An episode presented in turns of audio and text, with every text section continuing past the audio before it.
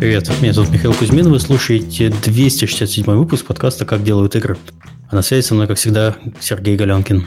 Всем привет. Извините, те, кто слушает в прямом эфире, извините за некоторые технические сложности. У нас э, были накладки э, с э, началом вовремя, но если вы слушаете в записи, я думаю, вас не касается, как и большинство э, наших э, слушателей. Мы в этот раз поговорим про работу аутсорс графики. У нас хорошие гости, и мы перейдем к ним сразу после рекламы. Чтобы вы понимали, у нас подкаст выходит в четырех разных поясах часовых, потому что у меня, у Сергея и у наших гостей у всех разное время. Чтобы согласовать, это такой себе процесс. Ладно, реклама. Напоминаю, что если у вас возникло желание поддержать наш подкаст э, материально, у нас есть система Patreon, ссылка есть в описании. Э, спасибо всем тем, кто продолжает это делать у нас на регулярной основе. А также наш подкаст выходит при поддержке наших спонсоров, и первый наш спонсор – это PlayX. Uh, PlayX – это крупнейший игровой разработчик в СНГ и один из пяти самых успешных издателей мобильных игр в мире. PlayX создает проекты, в которых каждый день играют более 30 миллионов человек. Успех компании – результат работы уникальной команды над сложными задачами. PlayX уже более тысячи более полутора тысяч сотрудников, половина из которых трудится удаленно из разных точек мира. Если хотите стать частью крутой команды, тогда заходите на сайт job.playx.com и выбирайте вакансию. Еще раз job.playx.com. А подкаст выходит при поддержке Завод Games. Завод Games – московская студия разработки игр. Сейчас команда ищет продуктового аналитика. Подробности на сайте завод.games. Еще раз, mm-hmm. завод.games. А также наш подкаст выходит при поддержке компании Game Insight. Game Insight – это ведущий разработчик мобильных игр для самой широкой аудитории по всему миру. Штаб-квартира в Вильнюсе, Литва объединяет несколько команд из СНГ и Прибалтики, разрабатывающих игры в разных жанрах, от city builder ов и hidden до хардкорного шутера. Суммарная аудитория проектов компании, среди которых Guns of Boom, The Tribes, Airport City и другие хиты, превышает 350 миллионов человек. Подробнее gameinsight.com, а также э, по хэштегу GoGameInsight. Еще раз Go Game Insight. Окей, давайте перейдем к гостям. У нас в гостях Ксения Федорова, CEO и арт-директор а, Alpaca Game Studio. Ксения, привет. Микрофон. А, привет, да. И Руслан Зеленский, co-founder GamePack. Да, всем привет. Это из-за меня, кстати, задержали эфир, sorry. Не только из-за тебя, у нас еще были проблемы с, с тем, что Discord уронили. Discord работает второй день вообще нормально. Это же весь бизнес наш построен вокруг Discord а. Как же так? Как так-то? Discord меня спас. Хорошо. Э, давайте познакомимся с гостями. Ксения, расскажи немного про себя и вот твой творческий путь, когда он начался и как ты дошла до жизни такой. Ага, да, сейчас у меня тут небольшая проблемка была. А, ну, в общем, да, всем добрый вечер. Меня зовут Ксения, и я сегодня представляю студию, соосновательницей которой являюсь, называется Alpaca Game Studio.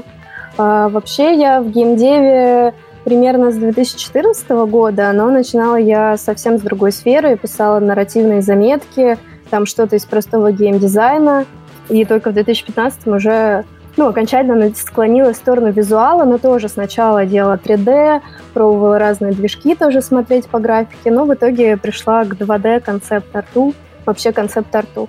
Вот, занималась фрилансом, в общем, с Русланом Зеленским тоже поработала в его студии. Вот, и в, каком, в какой-то момент заказов стало слишком много, и вместе с э, двумя другими людьми мы решили основать собственную студию аутсорса, чтобы брать больше интересных заказов и исполнять их. Делали девгам, ой, делали, делали маскота для девгама. Вот, mm-hmm. работаем, да. И ну, примерно уже полтора года мы работаем в таком плотном, довольном режиме. Хорошо, спасибо. Руслан? Круто, да. А, кстати, э, когда сказали, что у нас будет эфир с Ксюшей, это было очень для меня приятно, потому что мне очень как бы нравится наблюдать за ее ростом и может быть, с одной стороны, кто-то бы подумал, ну, когда уходят сотрудники, открывают свои, свои студии, особенно аутсорсы, которые являются прямыми конкурентами, это как бы плохо, обидно, ты их вроде бы взрастил человека, но на самом деле нам, в принципе, классно, и мы с Ксюшей довольно постоянно поддерживаем отношения, помогаем друг другу, так что классно. Угу. А, так, расскажу про себя. Я в геймдеве довольно долго, где-то 15 лет, вот, работал в основном художником, до этого работал дизайнером. лет шесть назад меня так, подожди, ты сталкер делал, если, если ты 15 лет. Ты должен об этом Не, ну сказать. Я, я совершенно в разных проектах участвовал, поэтому. А, Шесть лет назад меня уволили с одной компании. Просто почему говорю, что уволили? Потому что это было реально э, знаменательным событием, которое э, было ознаменовалось стартом моего как бы бизнеса. Потому что я долго не мог после этого найти нормальную работу, ну как сказать, работу мечты. И пришлось работать на фрилансе. Вот. После того, как поработал на фрилансе некоторое время, начали очень большое количество заказов появляться, которых я тоже не справлялся, как вот Ксения. Вот. И в какой-то момент я, ну, я, в принципе, не думал о бизнесе, о студии, о компании, ну вот просто выживал, грубо говоря. И в какой-то момент я оглянулся, посмотрел, что у меня уже много ребят, которые работают художниками, я их просто менеджерю, передаю заказы от клиентов, и мне тут загорелась лампочка желтая над головой и говорит, давай из этого сделаем классный бизнес, все это хорошо организуем. Вот. И на протяжении следующих четырех с половиной лет, в принципе, строим компанию. Сейчас у нас уже больше 50 сотрудников, частично работают на фрилансе, частично на полное время работают. У нас нет офиса, у нас определенная философия у компании есть, мы не, не строим не базируемся в одной какой-то локации, чтобы из-за того, что я как художник, мы хотели привлекать самых классных исполнителей, а только ограничиваясь одной локацией, это было очень сложно. Поэтому мы привлекали ребят с разных городов, потом стран, и потом уже не только с, привлекали ребят, которые знали русский язык, но и англоязычных, и китайцы. С Китая у нас ребята работают из Бразилии. Вот как-то так. Сейчас, в принципе, у нас есть план, чтобы развиваться не только как аутсорс-студия, мы планируем создавать свои проекты. В прошлом году запускали один проект на консоли с несколько миллионным бюджетом, но мы его сейчас заморозили и ищем серьезных партнеров, чтобы его делать ну, на серьезном уровне. Ищем ну, еще один миллион. Да, не хватает парочку. Еще несколько, да? Да, ну как обычно, всем не хватает. Слушай, вот ты там очень интересный момент мне э, сказал по поводу того, что ты работал, работал, потом уволили, потом раз щелкнул и надо сделать студию. Вот про этот момент да. можешь поподробнее э, почему рассказать? Уволили? Так, нет, не почему уволили, а как вот одно так щелкнуло, что потому что в принципе одно дело ты фрилансишь на себя, другое дело вот у тебя э, появляются сотрудники, и вот как вот этот процесс долгий, ну, сложный, да, да. или как люди тебя слушаться начали, вот почему ты стал э, лидером? А, тот же ну, вопрос я... к Ксюше. Э, вопрос к Ксюше? Нет, тот же вопрос вот к вам обоим, не обязательно в контексте именно твоей студии. Вот как в тот момент, когда поняли, что нужно делать свою студию? Ксюша, давай, наверное, ты, а то я сделаю а, паузу ну, Хорошо, ладно, да. Как, в какой момент? А, ну, да, конечно, может так показаться, что я э, к Руслану попала, увидела модели по студии, скопировала, сделала то же самое, но на самом деле у меня еще... Это правда. Отчасти, может быть. Но на самом деле у меня еще лет пять назад я поступала, когда в учебное заведение в Scream School, где обучалась концепт-арту, я на собеседовании туда на поступлении говорила, что я хочу я не хочу работать на дядю, грубо говоря, хочу свою студию, где буду арт-директором, буду брать только то, что мне нравится визуально, только те заказы, и сотрудников тоже буду брать только тех, кого хочу. А вопрос уже, как их заставить слушаться, это интересный такой вопрос. То есть у вот. тебя это был не такой не случайный процесс, ты к этому шла, это была твоя цель, получается? А, ну, тоже, понимаешь, в моменты развития, так как развитие, оно не линейное, то, то одно интересно, то другое, очень много разных вещей я пробую, но, видимо, внутри, э, ну вот у меня было когда-то желание, внутри происходит работа подсознательная, и все так сложилось чудесным образом, что вот это еще геймпак Руслана, и в итоге обстоятельства просто сыграли в мою пользу. Я это так вижу. И слово однокоренное геймпак и альпака, там что-то похожее. Вообще просто. Никто не, пали, никто не палится. Фак, фак, ну да, не-не-не. Я не согласна. А я могу то же самое сказать. Вот мы нарисовали маскота для Дивгам, а Руслан на следующий год тоже это сделает, тоже в Минске. Как это понять, Руслан? Э, кстати, э, ну я не скрываю, да, я увидел, что ну ты сделала, и подумал, блин, Классная возможность, почему бы и не сделать? Лерика там икает, наверное, сейчас. Она, кстати, в ну чате у нас сейчас слушает в прямом эфире, можно передать Ей это что, ей классно, наоборот, больше маскотов, больше ярче будет Девгам. Хорошо, как у меня это было? Ну, а, ну, в тот момент, когда вот я уже работал на фрилансе и зарождалась как бы идея бизнеса, у меня тогда не было идей и планов, вот сейчас я поработаю на фрилансе, построю что-то там, найду клиентов и так далее. То есть ну, я тогда даже об этом не думал. Думал намного раньше о том, что, ну, у меня семья большая, у меня трое детей сейчас, раньше было тогда, когда студия была двое детей, и я планировал как бы давно еще, до того, как был женат, планировал, что у меня будет большая семья, и я понял, что работать в офисе где-то там на full time 5-6 дней в неделю, это не совсем вариант, потому что я довольно, ну, такой активный человек, много у меня амбиций, много чем занимаюсь, и там тратить треть своей жизни на сон, а вторую, еще треть на, на работу, чтобы просто зарабатывать деньги, мне это не подходило. И я вот много думал, много искал всяких статей, книг, что бы можно было такое делать, типа как бизнес что-то, чтобы меньше работать и больше зарабатывать. Но вот до того момента, когда вот Я просто для любого человека, который имеет свой бизнес, э, предположение, что ты будешь работать меньше, когда у тебя свой бизнес, оно достаточно ну, оптимистичное. И вот как раз до того момента, пока мисс лампочка не загорелась, я не знал, чем заниматься, потому что, в принципе, бизнесов было моделей разных много, там, кофейня, что-нибудь еще, фабрика какая-нибудь. Мне все не нравилось, и вот как ты говоришь, да, многие бизнесы, они как раз подпадали под модель, что ты вроде бы думаешь, что если ты бизнесмен, значит, ты будешь меньше работать, больше получать. Но вот многие, многие бизнесы мне не прельщали, потому что они вот как раз очень много энергии требовали. Но вот в тот момент, когда лампочка включилась, я оглянулся, посмотрел, как это все можно было бы наладить.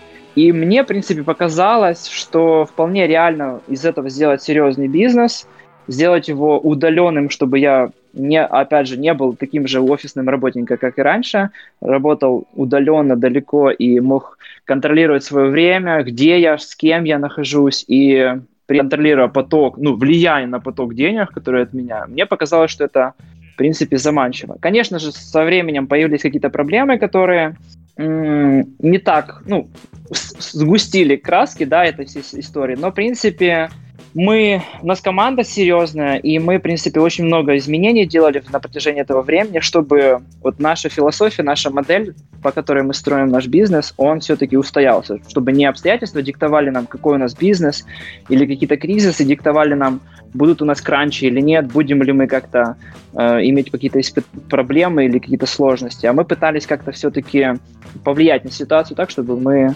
чувствовали себя хорошо. Ну, у нас получается, что сегодня два гостя совершенно разные противоположности с менталитетом. Ксения, такой стабильно, идем к назначенной цели Руслана, а, пофиг, погнали, посмотрим, как получится. Замечательно. Вот, а, хорошо. А, мне бы хотелось понять, как развивается студия в, а, в динамике, как она устроена. С чего все начиналось? Это было несколько человек, и что у вас э, сейчас, и что стало лучше, что стало хуже? Как вообще, как устроена и работает аутсорс-студия по арту? Кто есть ключевые моменты? Ага. Ну, ну, могу сказать. Давай, давай. У нас э, горизонтальная система, то есть у нас э, есть арт-директоры, начинали мы, что у нас было два, то есть я художница и моя партнерша Александра Токарюк художница. Мы два арт-директора, мы принимаем заказы напрямую от клиента, и мы напрямую отдаем художникам в нашем подчинении эти заказы. То есть такая система. Вот, ну, собственно, а, дальше просто как это происходит? Мы нанимаем, находим больше художников, соответственно, берем больше заказов. Вот, все это постепенно так растет. Ну, довольно прозрачная, мне кажется, понятная такая схема у которой есть свои плюсы и минусы. Бери а, ну, больше, кидай дальше.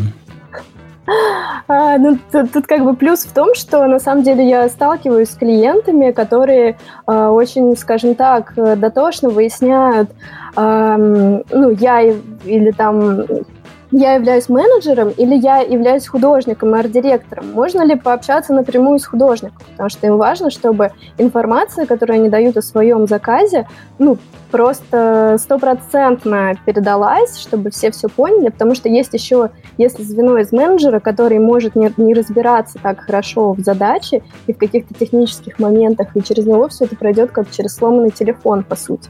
Вот, и некоторые клиенты реально боятся этого. Вот у нас этого нет. А, то есть плюс такой основной. А, ну и, соответственно, плюс тоже в том, что если там мы напрямую, у нас нет звена в виде арт-лида, то есть мы напрямую общаемся с художниками тоже, то тоже результат предсказуемый, в принципе, прозрачен. Но проблема в том, что как бы при расширении все равно нужны эти звенья, и в итоге это со временем вырастает в какую-то иерархию. Вот, ну, у нас так. Руслан? Угу. А, ну, начиналось все довольно сложно, потому что у меня не было ни опыта бизнесового, как там управлять финансами, планировать, стратегия какая-то, э, постановка целей и прочее. Плюс у меня не было опыта э, управления и обустройства продакшена в игровой индустрии, потому что я до этого работал только обычным художником и видел там совсем мало. Для меня была закрыта завеса всего остального, всей остальной фабрики и кухни этого всего. Поэтому мне, в принципе, пришлось на себя брать роли всех исполнителей, там, вплоть до художника, до арт-директора, до продюсера, менеджера, аккаунт-менеджера, бухгалтера, что, не знаю, что-то вы не придумаете, что есть там HR, вот. Но я это делал не только потому, что мне, в принципе, это нравилось и было неизбежно, но потому что я планировал изначально строить крупную компанию, то есть это не было как идея, что немножко подзаработать, там, вот я раньше рисовал, а сейчас рисуют за меня художники, о, вот как передам им задачу, будет немножко проще. Буду, буду получать те же деньги, но не я буду работать. В принципе, изначально строил довольно амбициозные цели, что у меня будет крупная компания, мы потом перейдем в продуктовую фазу, будем зарабатывать миллионы, покорим мир, и из-за этого мне нужно было максимально быстро обустроить все процессы, чтобы рост был максимально эффективный. Я не хотел там 20-30 лет расти к той цели, которую я хотел.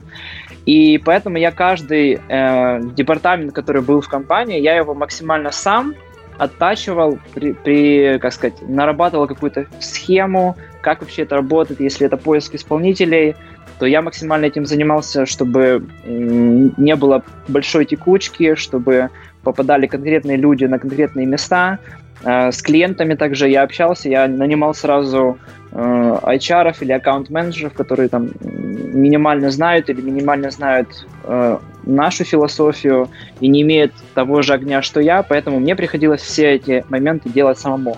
Но в какой-то момент, там через два года, компания выросла настолько, что я понимал, что я просто зашиваюсь во всех этих позициях, uh-huh.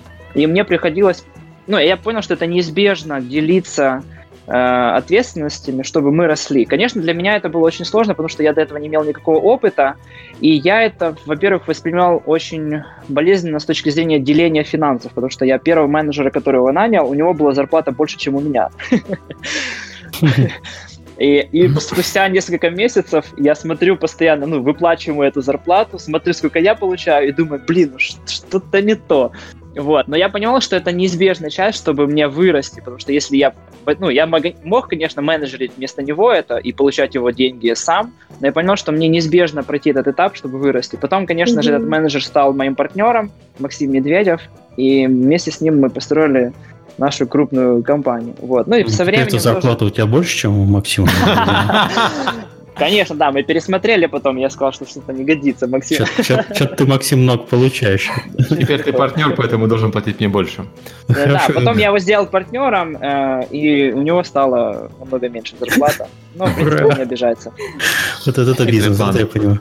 А, хорошо, у меня такой вот все-таки вопрос. А, а вот э, на какие основные блоки можно разделить Outsource Studio? Вот потому что, я так понимаю, вообще в глазах а, обычного человека студия, ну, то есть, который делает аутсорс, сидит куча мальчиков, девочек, рисуют. Угу. Кто-то эти заказики потом отдает, кто-то с, с клиентами общается. Так это, если в упрощении, или все гораздо сложнее? Ксения? Я да. думаю, даже еще проще, чем ты описал. Сам общаюсь и, и да, сама сам рисую. общаюсь, сам рисую, сам делаю сайт, сам пощу пост. Ну, я Сам думаю, что это неизбежно на начальном Да, этапе. вначале, да, да. Ну, как А, Руслан ну, рассказал.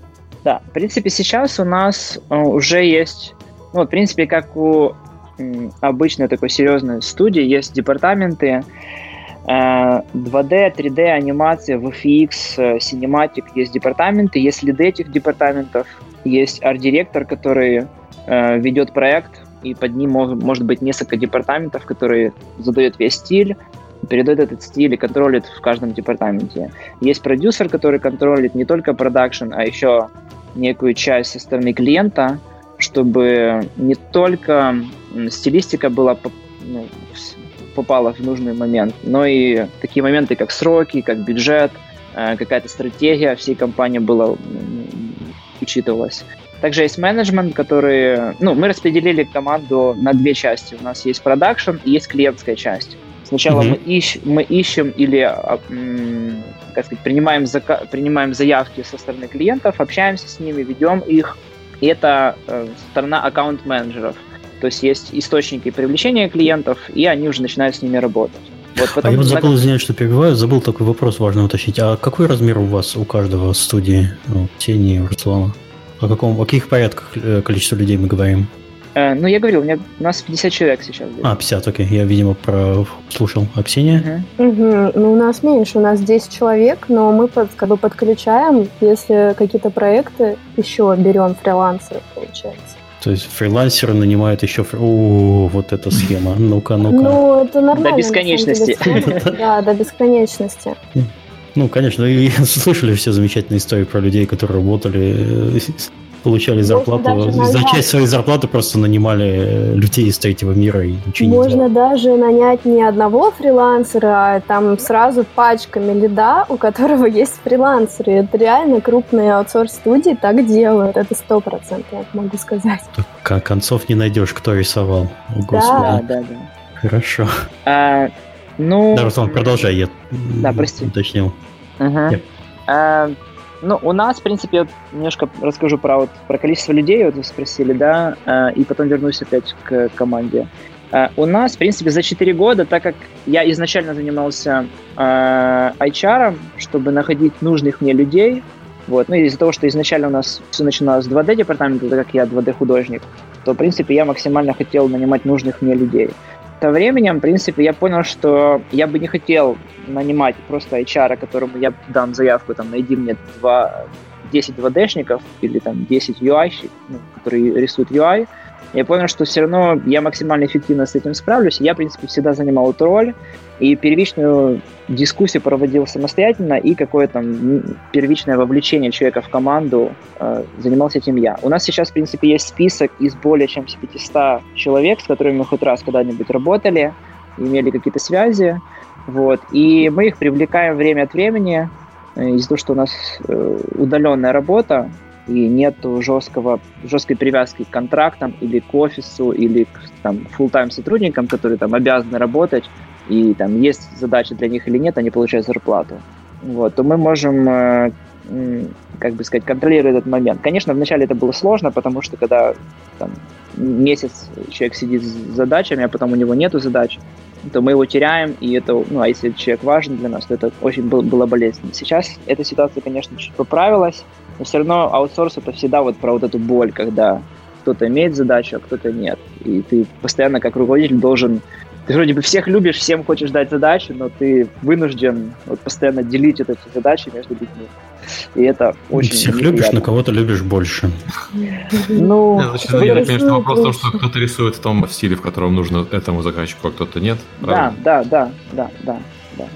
Ам, и, ну, получается, у нас есть э, э, та часть, которая работает с клиентами, аккаунт-менеджеры, да, и, ну, и sales-менеджеры, и часть, которая работает с продакшн. Это департаменты, э, арт-директора, продюсер и менеджеры, которые контролируют эту часть. И у нас есть взаимодействие между этими департаментами. Получают заказ от клиента, передают его в продакшн, вот, они оценивают, понимают, какие сроки, какой, какой pipeline нужен, какие нужны люди, создается некое прогнозирование проекта наперед, и выдается потом уже estimate ы, подписание договоров, клиентов, и менеджер уже ведет. То есть у нас нету такого, что я, ну, я слышал такое, что есть в аутсорс-студиях, есть менеджер, который и туда, и сюда. То есть он и общается с клиентом, и, и опять бежит э, в продакшн, говорит, так, ребята, что вы там сделали, нарисовали, давайте то. Потом опять бежит с этими материалами клиенту, говорит, вот оно.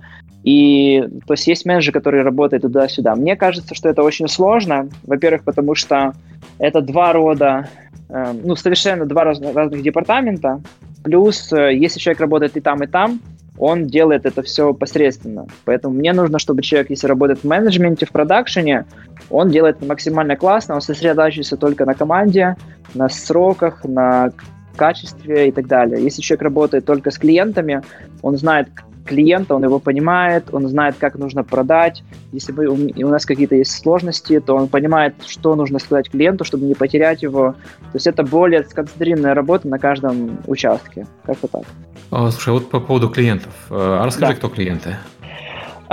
Изначально, в самом-самом начале, когда я работал фрилансером, я работал одновременно на четыре компании СНГшные и одна украинская в роли удаленного сотрудника. Вот. И потому что каждая из этих компаний не могла мне предоставить full-time работу удаленную, они давали мне там по 30-40 часов загрузки в месяц. Не было недостаточно, поэтому я одновременно работал сразу в нескольких студиях. Uh-huh. Вот. И, в принципе, когда объем от них начал увеличиваться, я начал делать лучше и больше, я не вытягивал все эти студии, я постепенно и параллельно появились ребята, которые попросили, говорят, слушай, помоги нам попасть в игровую индустрию, э, мы там или дизайнеры, или художники просто, или просто вот классические художники рисуем кистью, э, картины там на пленере и хотим, вот видим, что вы там рисуете цифровую графику, хотим туда попасть. И как раз это совпало одновременно, когда у меня начали увеличиваться заказы, я начал их подтягивать, и вот первые, в принципе, клиенты были вот эти вот студии. И, но они платили очень мало, и маржа по сравнению с тем, что я платил своим исполнителям, была, ну, то есть я буквально там, ну, не буду называть название компании, чтобы не вводить там какие-то моменты, но клиент мне платил 6,75 долларов в час, а я исполнителю платил 6,50 и получал 25 центов с каждого часа. Вот было так. И, ну, сложно было. Но потом со временем, конечно, я понял, ну, это, наверное, просто лично из моего опыта. Мне было больно с этими сотрудниками, с этими компаниями работать, и я очень резко переключился на, на, на американский, на западный рынок, и у меня тогда появился очень крупный клиент из Канады, и мы, в принципе, закрыли все задачи с, с СНГшными клиентами и переключились на европейский западный рынок. И, в принципе, долгое время у нас, ну, последних три года у нас в основном клиенты были из Америки, Канады, Австралии, Европа и ну, практически никто из, из СНГ. Вот. И только недавно мы начали расширять этот э, горизонт на СНГшные рынки. Вот, вот как-то так. А, Ксения, а ты рассказать можешь про своих клиентов да, и с кем да. вы работаете? Ну, похоже, в начале история, что были определенные студии, заказчики, с которыми я работала лично, и моя партнерша работала тоже. И в какой-то момент мы им сказали, что дальше а, давайте продолжать сотрудничать как студия, что вот у нас есть студия. Вот, то есть это был такой, ну, первый базовый костяк. Вот, а так э, со временем разные совершенно клиенты, от вот конференции или вообще просто человек, который, у которого есть идея, один хочет сделать инди-игру, до каких-то очень крупных студий.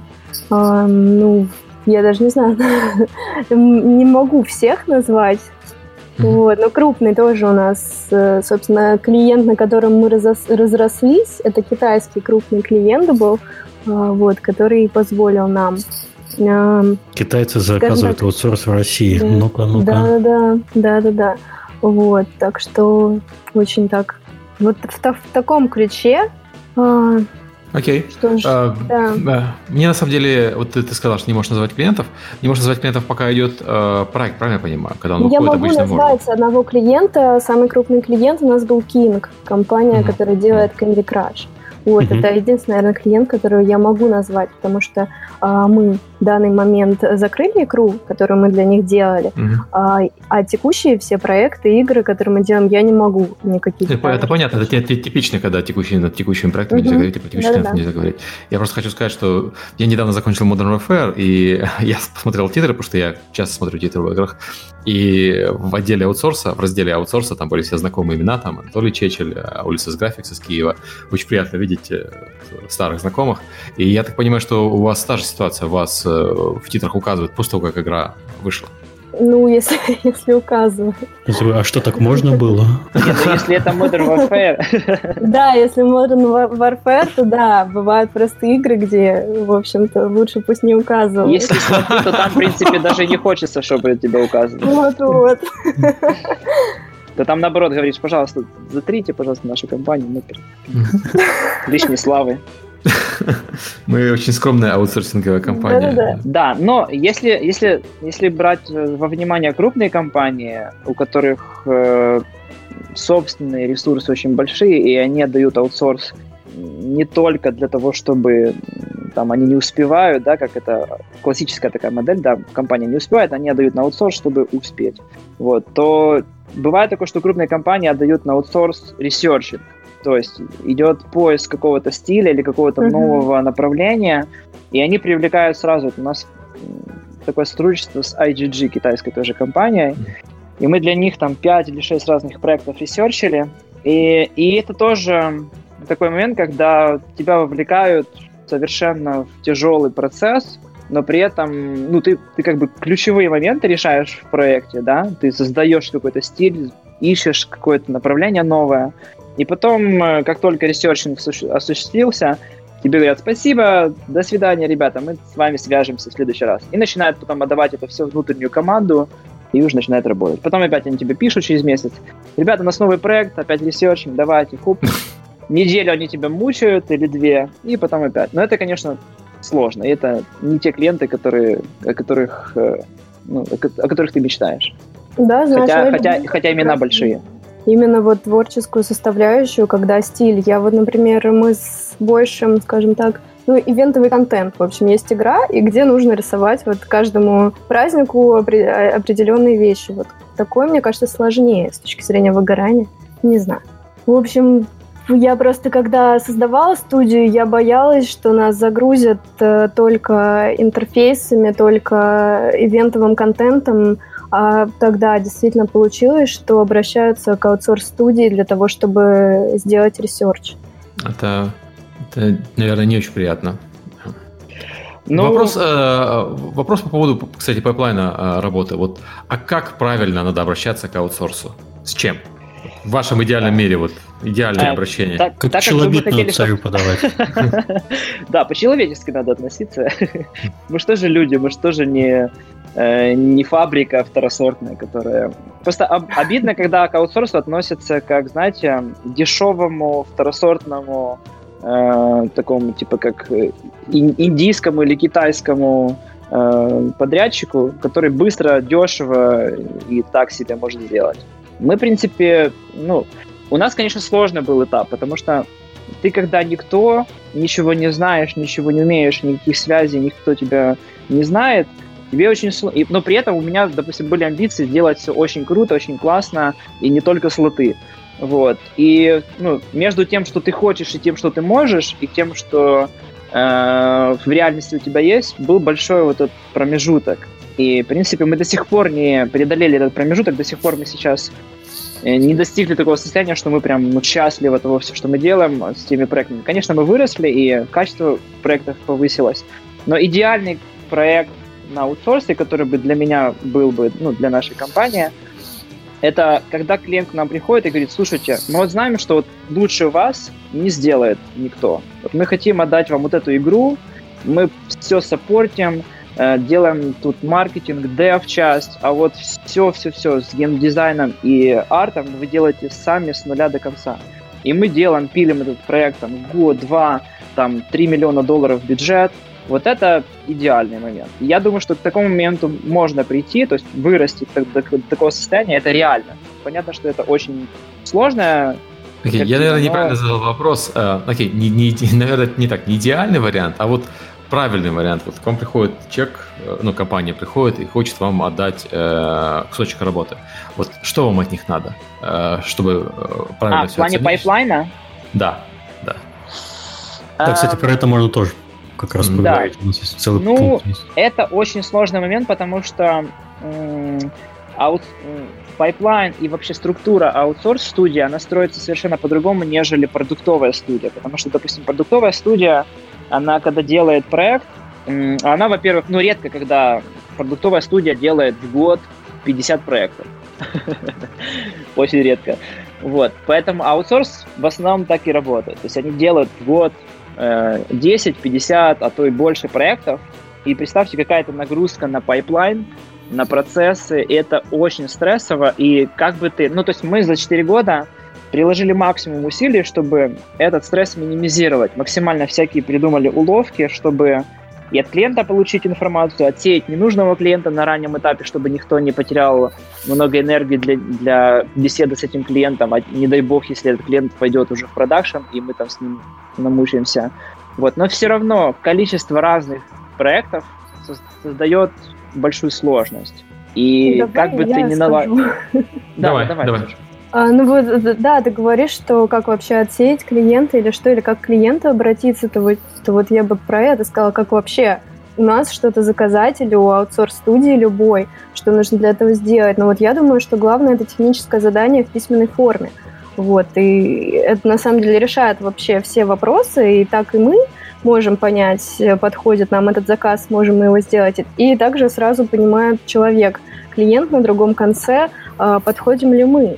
А, просто вот не все понимают, особенно ну, новички. В крупных студиях, у них обычно специальный вообще человек есть, который занимается составлением этого технического задания, но в студиях или если человек индивидуально хочет сделать игру, не все знают, что нужно написать все-все-все детали в документ, что они хотят, а, какую графику, в каком формате, что, сколько по количеству, в какие сроки, как это должно выглядеть, приложить референсы. То есть это не все знают, и мы еще сталкиваемся с тем, что ну вот нет этого письменного задания, и еще люди хотят созвонов, личных встреч. Это тоже, конечно, может, но тут проблемы, и это тратит время очень сильно и студии, но это еще, может, не так страшно, но и клиента, потому что если в процессе вот этих длительных переговоров устных э, люди ну, поняли, что они не смогут сотрудничать как-то, то клиент идет и снова эту, эту же речь толкает следующему, следующему, следующему. А если есть письменное техническое задание, где указаны все параметры, э, вся задача, то просто в один клик это отправляется другому исполнителю. Вот. То же самое мы получаем, сразу видим, сразу можем нашим художникам тоже показать это, э, и все, вся команда сразу видит, потому что если я веду переговоры устно, мне придется своими словами пересказывать. То есть вот и не, я ну могу понятно, что да. понятно, что без ТЗ э, никакой работы даже не начнется. Это да, да. Без это ТЗ. Вот, вот, да, вот по поводу ТЗ, а вот а, в каком формате вам нужен ТЗ? Я, я понимаю, текст, текстовое описание того, что нужно. Насколько подробно оно должно быть расписано, чтобы вы начали рассматривать работу? А что да. обязательно стоит включить, э, когда делаешь ТЗ для аутсорса? Но я вот э, немножко еще про предыдущий хотел вопрос еще mm-hmm. откомментить. Да, давай. Просто, а, ну, это понятно, что там ну, нужно максимально все расписано, ТЗ, рефы и прочие прихоти клиента, чтобы максимально все понять.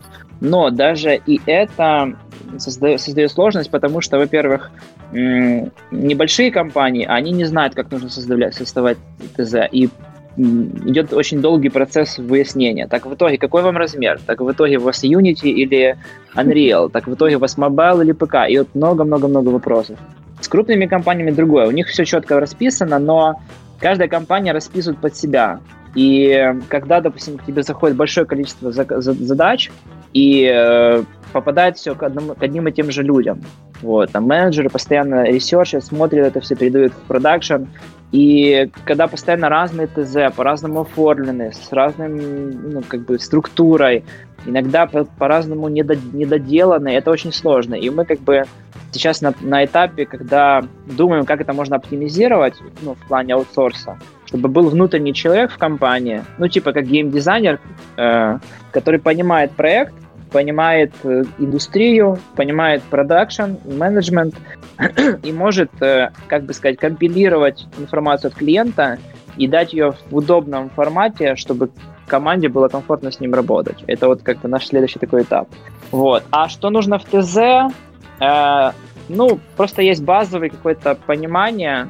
Это что, что нужно делать в задаче, референсы, технические параметры, если это там задействованы все департаменты 2D, 3D, и там портируется все в движок, и это все нужно будет настраивать. Тут, конечно, очень много технических нужно требований с каждого департамента, некий коннект э, с dev командой от клиента, потому что часто, когда ТЗ создается, оно создается очень сухое, и по-любому нужно что-то тестить, смотреть, внедрять. И, и когда это просто через менеджеров, оттуда менеджер, с нашей стороны менеджеры, и это очень долгий пинг-понг происходит.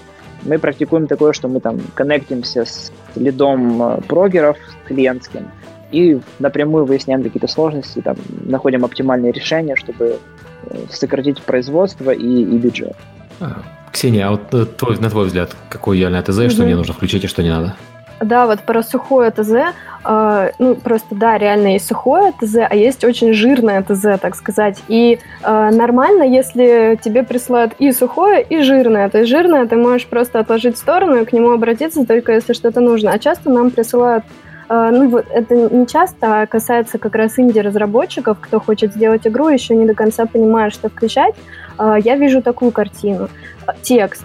Игрок входит в комнату в комнате темно, игрок проходит дальше, видит противника, он убивает противника, далее там в этот момент где-то кноп, кнопка слева, кнопка справа, вверху бар, э, камера сдвигается вверх, показывает звезду. Эта звезда символизирует будущий путь героя, его мотива- мотивацию, как все это через несколько сцен изменится. И вот это только, Ксюша, скажем так, первый абзац. читаешь сейчас текущее ТЗ, да?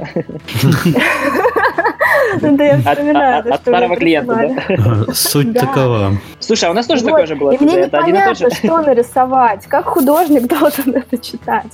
То есть нужно вообще как бы для дурачков писать ТЗ, тогда его любой поймет. Ну, чтобы ребенок смог понять, вот как нужно писать. Не нужно за умного что-то делать. Отдельно сюжет, отдельно описание, а в тексте про Так у вас дети на аутсорсе сидят, а вы капиталисты. Да, да.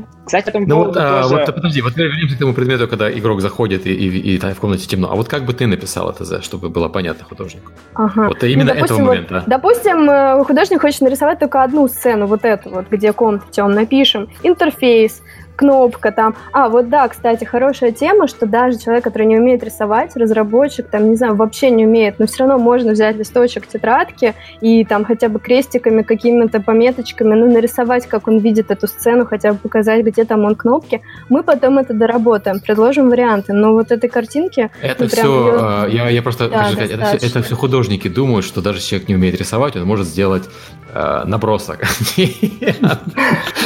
Как человек, который не умеет рисовать вообще. Вот, Мы это... вот покажем свои наброски.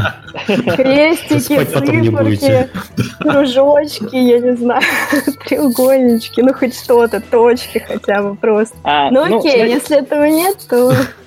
Мы, ну, просто бывают, тоже... бывают люди, которые вообще не умеют рисовать. Не, не, не в смысле как... чуть-чуть, а вообще. И среди программистов их больше, чем среди других людей. Как Чапай на картошке, давайте. Я в это не верю. Тогда бы они не умели писать буквы тоже вообще, как бы не могли держать ручку. Я могу показать свой, свой почерк. Да, можно считать, что не умеют писать тоже. Но печатать ты сможешь? Что? Печатать можешь? Да, ну, печатать могу. Сергей, нас сейчас отнесут в категорию нелюбимых клиентов. Договоримся. Да, поменьше вопросов таких, пожалуйста. У нас на этот случай, ну просто как у нас в компании, у нас есть люди, которым ты объясняешь, что надо, а они уже потом объясняют аутсорсеру. Переводят с... А, объясняет понятно. Да, с программического на, на, на художнический, да.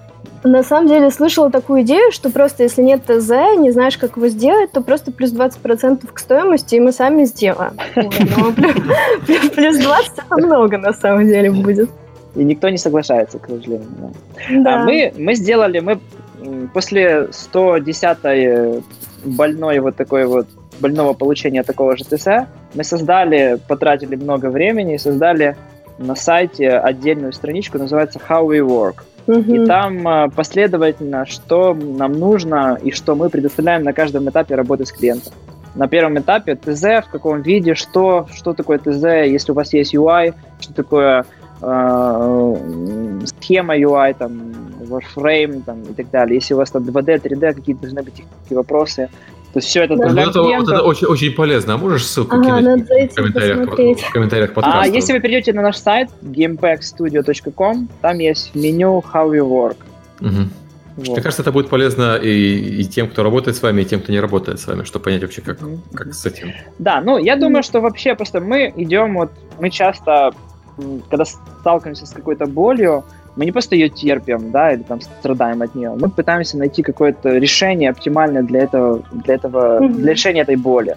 И вот, в принципе, это одна из таких вот решений под ТЗ, pipeline а. И потом, когда... Плюс у нас есть... Э, тоже мы высылаем, когда мы уже подпис, подписали договор, все.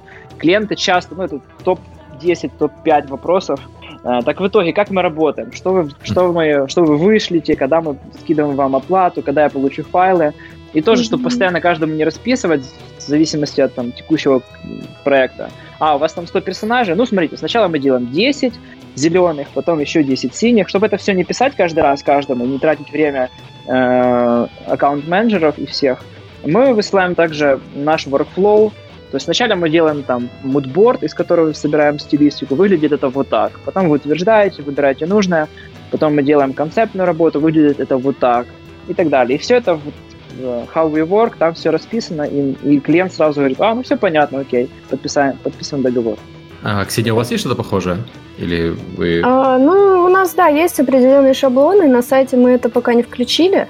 Вот, не включили, потому что бывает у нас часто, что, ну, если это не новичок, а какая-нибудь уже студия, они иногда настаивают на каком-то конкретном пайплайне, как им удобно видеть этот заказ. Вот, и мы идем навстречу, в принципе.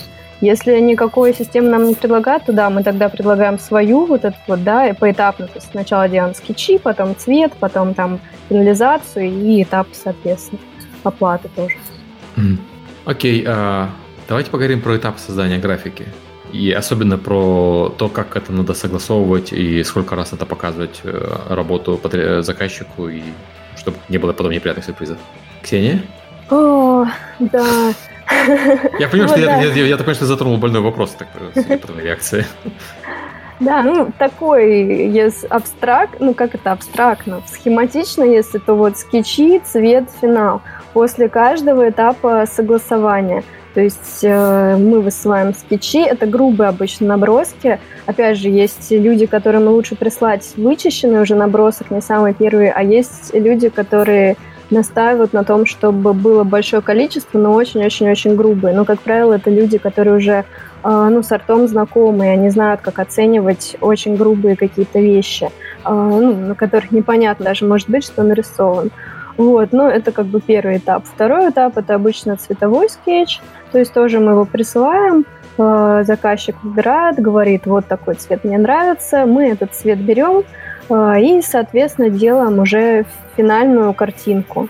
Вот, на там этапе цвета мы это... А, ну да, просто непонятно, если скетч и скетч и цвет обычно это очень грубо выглядит, и клиент может напрячься вообще, а что получится, а получится ли красивая картинка. Вот, тут мы прикладываем референс обычно с ну, примерным качеством того, как это будет в финале, mm-hmm. вот, чтобы не, не шокировать. Я ответила на твой вопрос? Да, да, ответила. А Руслан, а у вас как? Um, да, ну, за то, что у нас э, пошире департамент и 3D, и анимации в FX, то это выглядит э, сложнее немножко, и часто, когда в проекте э, задействовано сразу много направлений, то это как бы более глубже выглядит. Ну и плюс часто нельзя показывать клиенту очень сырые какие-то моменты в работе, потому что он есть шанс, что он их не поймет угу. и не продолжит с тобой работу или там поймет их по-своему. Поэтому мы, в принципе, сейчас практикуем такое, то есть мы уже давно так не делаем. Мы максимально уточняем у клиента, что ему нужно, эм, pipeline э, утверждаем, чтобы понятно было, что когда, и максимально к определенному сроку высылаем максимально завершенную часть работы. То есть, если мы говорим про какого-то там персонажа в 3D, у которого есть анимация, то у него там вначале есть концепт, есть color sketch, есть финал, есть моделинг, есть рик, э, текстуринг и так далее, есть его анимация, то мы не высылаем ему все эти мелкие итерации на утверждение. Э, или, допустим, делаем одного персонажа и делаем его максимально завершенным, максимально круто, и он говорит, да, это оно. И потом продолжаем. Потому что есть такой шанс, что, ну, мы такое практиковали, когда высылаешь скетч, а, ну, часто клиенты, они работают не только с тобой, они по, по, по типу как сказать, или research, или что такое, или тендеры работают, выслали сразу ТЗ десятерым исполнителям, и говорят, а, еще практикую такое, что мы делаем это все бесплатно, если вдруг понравится. Кстати, мы никогда не делаем бесплатно ничего. Вот. Э, и, да, и, да. Ну, если клиент говорит, у меня есть вот бесплатная ТЗ, мы говорим, нет, сори. Ну, ну раньше когда-то, раньше когда-то говорили, что да, согласна, но опять же, после энного раза, когда клиент говорит нет, и ты понимаешь, что это даже не потому, что ты сделал плохо, а потому что другой сделал хуже, но в три раза дешевле, мы поняли, что как бы, ну, хватит. вот, поэтому если и клиент не готов платить за построение отношений с серьезной аутсорс-студией для покрытия большого большого количества ну, моментов в своей компании, в, своем проекте, и он не готов в это вложить ни финансы, ни время, то мы со своей стороны тоже не хотим в это вкладывать. То есть зачем мы будем распыляться на клиента, который вот воздухом шевелит. Вот.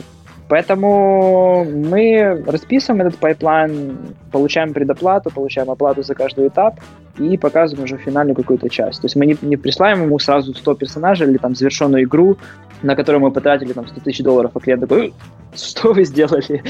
Это не та игра, которую я хотел. То есть мы какие-то мелкие элементы высылаем, но более-менее уже понятные, даже если это будет программист, который не умеет рисовать, грубо говоря, да, но он поймет, что это классно, то, что ему нужно, или, допустим, не то, что ему нужно. Вот. Ну, но он должен это понять. Есть такой, просто есть такая фраза, дуракам пол, пол работы не показывают, э, получается, примерно так. Ну, нет, просто, допустим, я вот э, я понимаю свою команду, как она работает, и там арт-директора понимают своих э, подчиненных, как они работают, что они имели в виду этим драфтовым наброском, и что из этого выйдет. Плюс я знаю э, уровень каждого исполнителя, и лиды, и э, арт-директора знают уровень, и знают, что мы можем вытянуть или не, вы, или не вытянуть, допустим, нужное качество. Но клиента этого не знает, и когда ты ему высылаешь что-то драфтовое, он не может в этом разглядеть что-то Прям вот классно. Даже если ты ему показываешь рядышком референс, вот мы сделаем вот так, так же классно, как здесь, но вот вам очень сырой, корявый, кривой набросок, чаще всего клиент скажет, ну, сомневаюсь.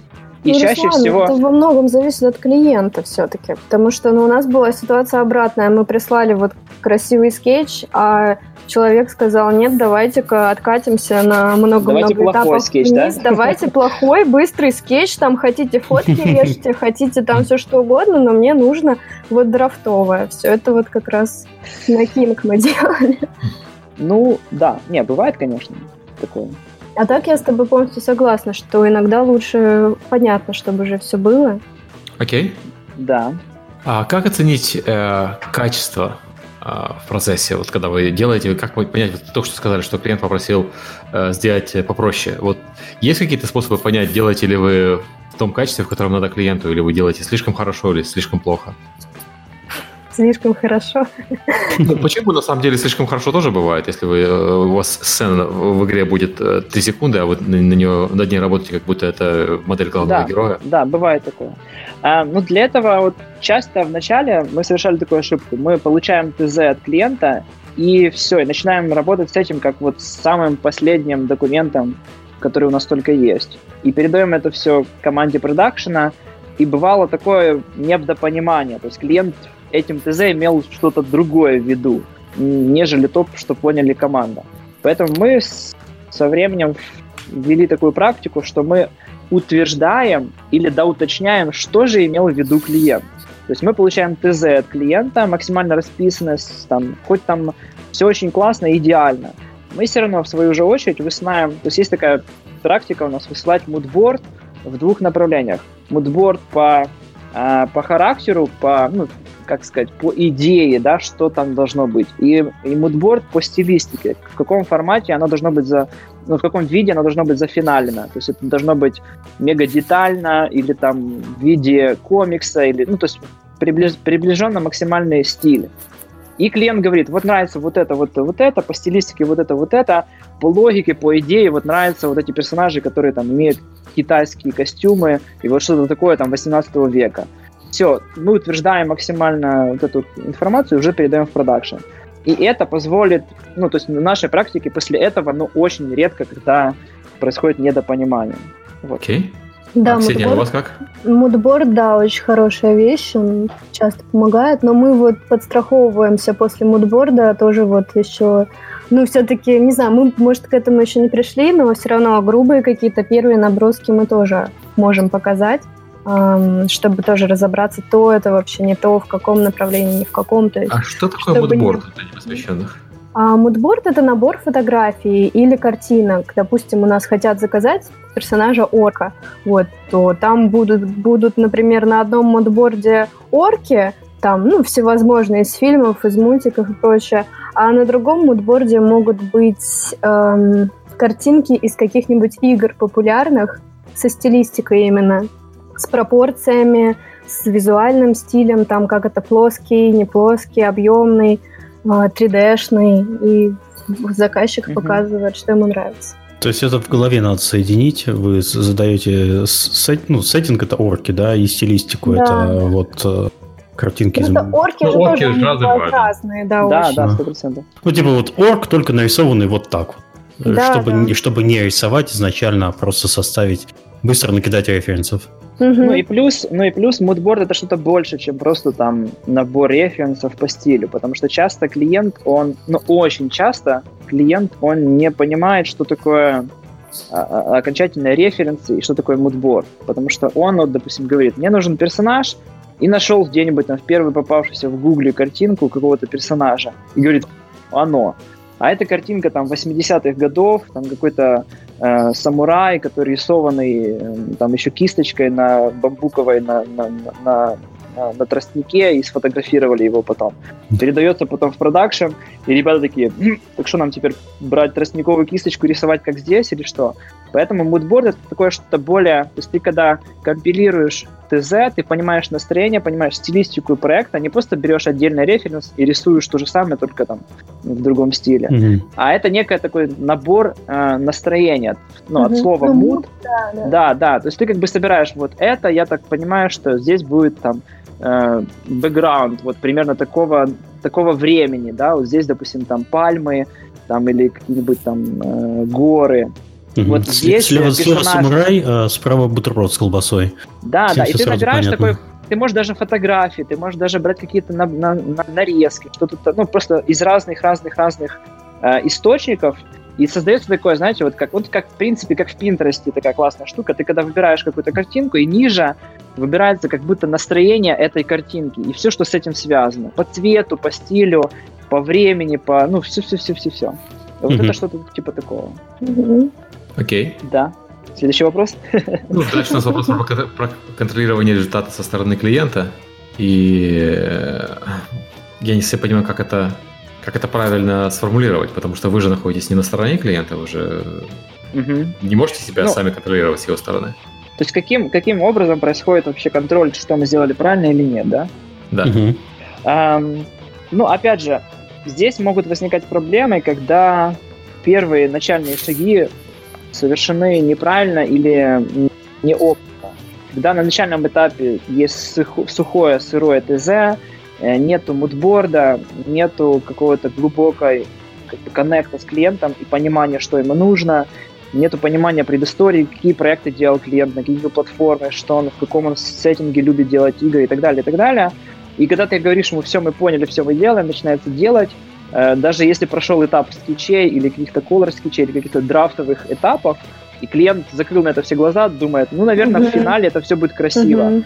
И когда возникает вот этап, уже ты финалишь, анимируешь там или моделишь, и все уже там, ну, ближе, дальше к середине продакшена, здесь могут возникнуть серьезные проблемы. У нас такие проблемы были. Клиент говорит, о, стоп, стоп, стоп, стоп, стоп, ребята, вы совершенно не то делаете. Мы такие, стоп, стоп, стоп, в смысле не, не то? Вот смотрите, тут же написано вот это, вот это. И часто возникает конфликт, когда э, два разных человека, клиент и исполнитель, читают одну и ту же строчку, одни и те же буквы по-разному. И вот это вот сложно. Поэтому мы сейчас стараемся максимально на начальном этапе все разжевать, все разъяснить по, по, всем, по всем моментам. Не только по продакшену, а и по срокам, по количеству контента, когда что будет выдаваться, чтобы не было никаких моментов. И когда приходит этап, который мы утвердили по стилистике и по срокам, клиент максимально счастлив. Он говорит, да, это то, что мне нужно было, и в в то время и в том, э, в том, в том техническом как бы параметре, который мне нужен для движка или так далее. Вот так. Оксия? Да, я согласна вот с тем, что нужно общаться, очень много в этом плане разжевывать эту информацию, уточнять все детали. И, ну, как я уже говорила, реально, ну, общение должно быть такое, чтобы даже ребенок понял. Если поймет ребенок, то и все поймут. Вот, и не будет такого, что все по-разному прочитали, разное поняли, разное представили. Ну, Окей, а чтобы завершить работу с клиентами, там в чате интересовались, как вообще работает ценообразование аутсорс-компании? А как э, вы определяете стоимость работ? Э, вначале рассказывали, что с компаниями из СНГ не очень-то выгодно работать, вот, поэтому переключились на э, иностранных клиентов в основном, но тем не менее. Mm. Чем вы руководствуетесь, когда э, определяете ценник работ? Ну, мы определяем по количеству часов, которые мы затратим на эту задачу. То есть вот столько часов мы потратим, накидываем еще немножечко часов на там правки, еще немножечко на то, если что-то еще получится приделать, из этого образовывается цена. То есть ставка... у вас фактически burn rate э, рассчитанный есть, и вы его вы фактически продаете время. Даже не результат, а вот э, как раз, э, как раз я бы не сказала, что вот отечественные заказчики из СНГ, они с ними прям совсем не выгодно, потому что тоже там очень разные есть компании с огромным каким-то бюджетом, и даже, даже хочется как-то деньги сэкономить, что, ребят, вы в России живете, куда вы столько вбухиваете. А, вот. Но получается так, что да, как раз от русских заказчиков я часто вот это слышу. Я не хочу платить за ваше время, мне нужен результат. То есть такое вот мы слышали. И mm. вот это хороший, конечно, вопрос. Результат. Ну, скажем так, мы просто тогда называем цену. Ну, в эту цену входит, сколько часов художник просидит над этой задачей, вот с небольшим запасом. А, и как бы мы озвучиваем эту цену. Окей. Okay. Да, да. Ну, опять же, то, как было раньше, так и было сейчас. Раньше, когда ты просто художник, и ты продаешь свое время, и ты рисуешь 100 часов, нарисовал на этих 100 часов, что, что нарисовал, ты продал этих 100 часов. Если нарисовал плохо, то клиент тебе может или не заплатить, или заплатить меньше. Но когда ты уже большая компания, и в, в это все включено много департаментов, и менеджеры, и директора, и геймдизайнер, который анализирует ситуацию. И, ну, то есть это такая более большая, большая машина, то, в принципе, здесь очень сложно оценивать, во-первых, привяз, привязываясь к рейту. Да, у нас есть, в принципе, рейт, и мы его озвучиваем всегда клиенту, но когда клиент присылает нам проект, и нужно его оценить, то мы не считаем прям часы, прям детально. То есть не говорим, так, а ну, 2D-шники, посчитайте, сколько здесь тысяч часов у вас уйдет. Так, менеджер, а сколько ты там сотен часов и не, пос... не выспанных ночей потратишь? Ага, умножить на 2, плюс, ага, тут еще... То есть это не такая у нас сейчас схема. А, как правило, мы оцениваем глобально. То есть вот я, допустим, понимаю, ну, этим больше я занимаюсь. Сейчас я более... То есть это, я считаю, что это самая сложная часть, и если ты продаешь просто время, то тут не сложно. Но мы сейчас уже не продаем просто время. Мы продаем более комплексную работу, которую очень сложно оценить часами. И поэтому я все свои остальные задачи отдал ребятам, а эту часть на себя беру, и я понимаю историю клиента, я понимаю, сколько он зарабатывает. Если он сейчас приходит с игрой, э, которая зарабатывает 3 миллиона долларов в месяц, и он говорит, слушайте, мне нужен дополнительный контент в игру, чтобы просто ивенты какие-то были и так далее. И если я понимаю, что эта игра зарабатывает 3 миллиона долларов, и они там не сильно много тратят, у них много кэша, то тот контент, который мы будем создавать для этой игры, он очень очень выгоден для них. Поэтому я не оцениваю его просто в часах. Ну, это, это очень сложно, как бы прям сейчас вам сказать, какую формулу мы это делаем. Mm-hmm. Я, наверное, с опытом у меня как-то сложилось это все в пазлы, в картину, потому что мы оцениваем просто работу студии. Опять же, работу меня как руководителя компании, работу аккаунт-менеджеров, которые просто нельзя просто оценить, поделив их зарплату в месяц на количество проектов и все. Или поделив зарплату менеджеров на количество проектов и так далее. Да, у нас есть, конечно же, burning rate команды, наши расходы, и мы от этого отталкиваемся, чтобы ну, никогда не уходить в минус. У нас, в принципе, mm-hmm. никогда, такого, никогда такого не было. Но мы больше оцениваем комплексно. В принципе, мы и стремимся к тому, чтобы искать проекты комплексные. Не просто сделайте нам 10 персонажей, там, или 100 персонажей, или там 300 иконок одинаковых. Это, в принципе, очень удобно с точки зрения менеджмента. Находишь одного исполнителя, и он тебе год пилит этих персонажей, и ты даже забываешь про, про этот департамент и этого клиента, что он у тебя есть. Просто кликаешь одну кнопочку «Получить», «Отправить», «Отправить», «Получить», и все. Но это не из разряда, не, ну, не идеальный проект. Все-таки тебе хочется участвовать в проекте полностью от нуля до, до ну, от старта, да, до, от идеи до завершения этого проекта, и эту работу очень сложно оценить по часам. То есть если ты, допустим, ну это уже ближе к продуктовому что-то такое, да, потому что продуктовая команда, она не оценивается так. Так, ребята, у нас работает 100 человек, вы проект делали год, вы потратили там 100 тысяч часов. Умножаем на ваш рейд, поэтому ваша зарплата такая. Вот. Сотрудникам да, но компания, которая владеет этим продуктом, нет. Поэтому мы оцениваем себя. Мы не просто продаем наших сотрудников, мы не просто mm-hmm. продаем время наших сотрудников, мы продаем комплекс, все, что может делать наша компания для вас. Вот как-то В общем, так. получается, все-таки все равно есть burn ниже которого вы никогда не опускаетесь. Это стоимость работы сотрудника плюс накладные некоторые расходы. Да, да. А, плюс а, стоимость, а, я бы так назвал, стоимость студии, но ваша экспертиза, а, ваша ответственность, сроки и прочее. И помножить все на коэффициент, назовем его коэффициентом Зеленского. Это твой личный, да, твой личный рейд, который вот ты понимаешь, да, да. когда ты оцениваешь, на кого ты работаешь. Это если это крупная студия, ты можешь взять с них больше, если это средняя студия поменьше, ну и соответственно с мелкими зачем да, да. работать. Это в принципе, это в принципе э, одна из, ну одна из важных э, как бы мыслей нашей, ну философии нашей компании, потому что я никогда не хотел превратиться в фабрику, которая делает 100 проектов мелких, ну, то есть мы невзрачные mm-hmm. и делаем непонятно что.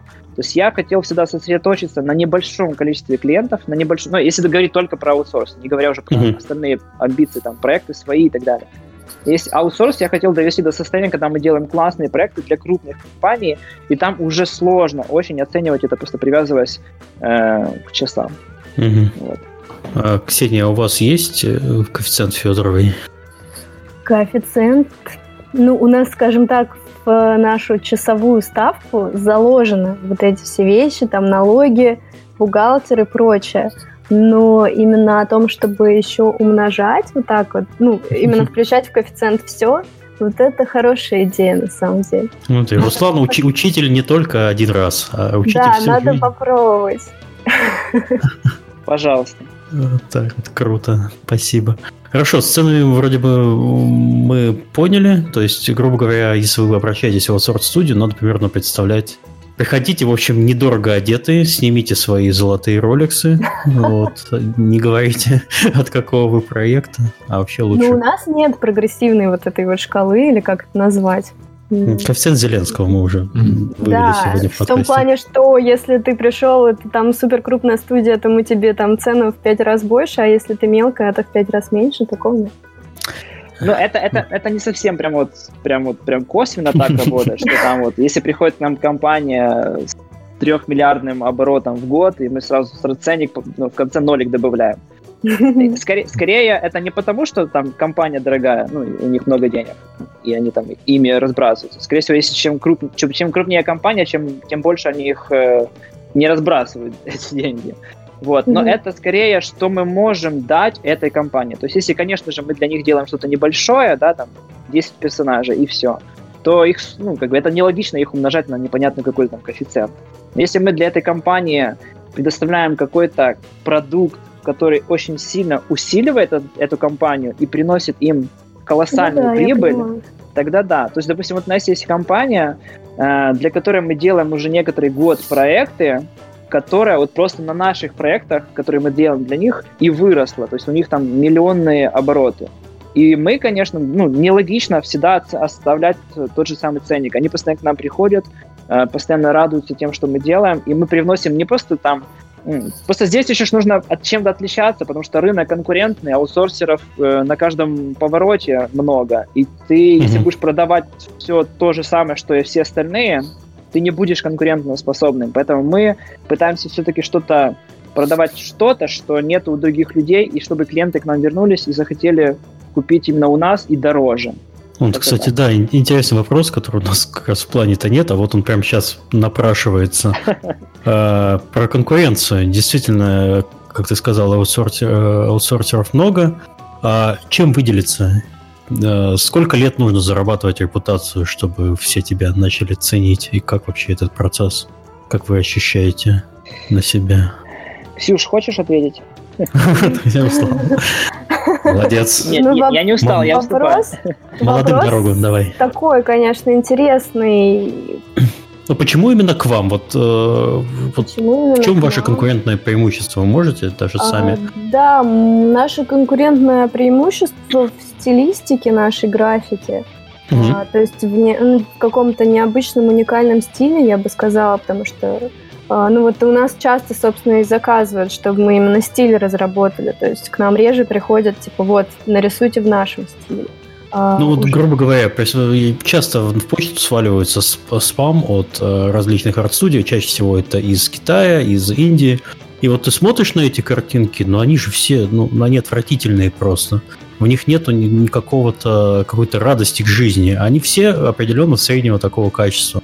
Э, ты про это говоришь, что у вас есть какой-то стиль, который позволяет а, выделяться. А, да, какой-то стиль, вот за которым к нам обращаются, и ко мне лично, как художнику, тоже часто обращаются именно за стилем, именно за вот э, разработкой, угу. отталкиваясь от того, что у меня уже в портфолио. То есть мне говорят, что вот мне нравится твое портфолио, вот это, это и это, я бы хотел что-то такое. Сможешь ли ты сделать? Вот. Но в процессе сотрудничества все равно там какой-то еще новый стиль возникает, который не всегда дублирует мой, например.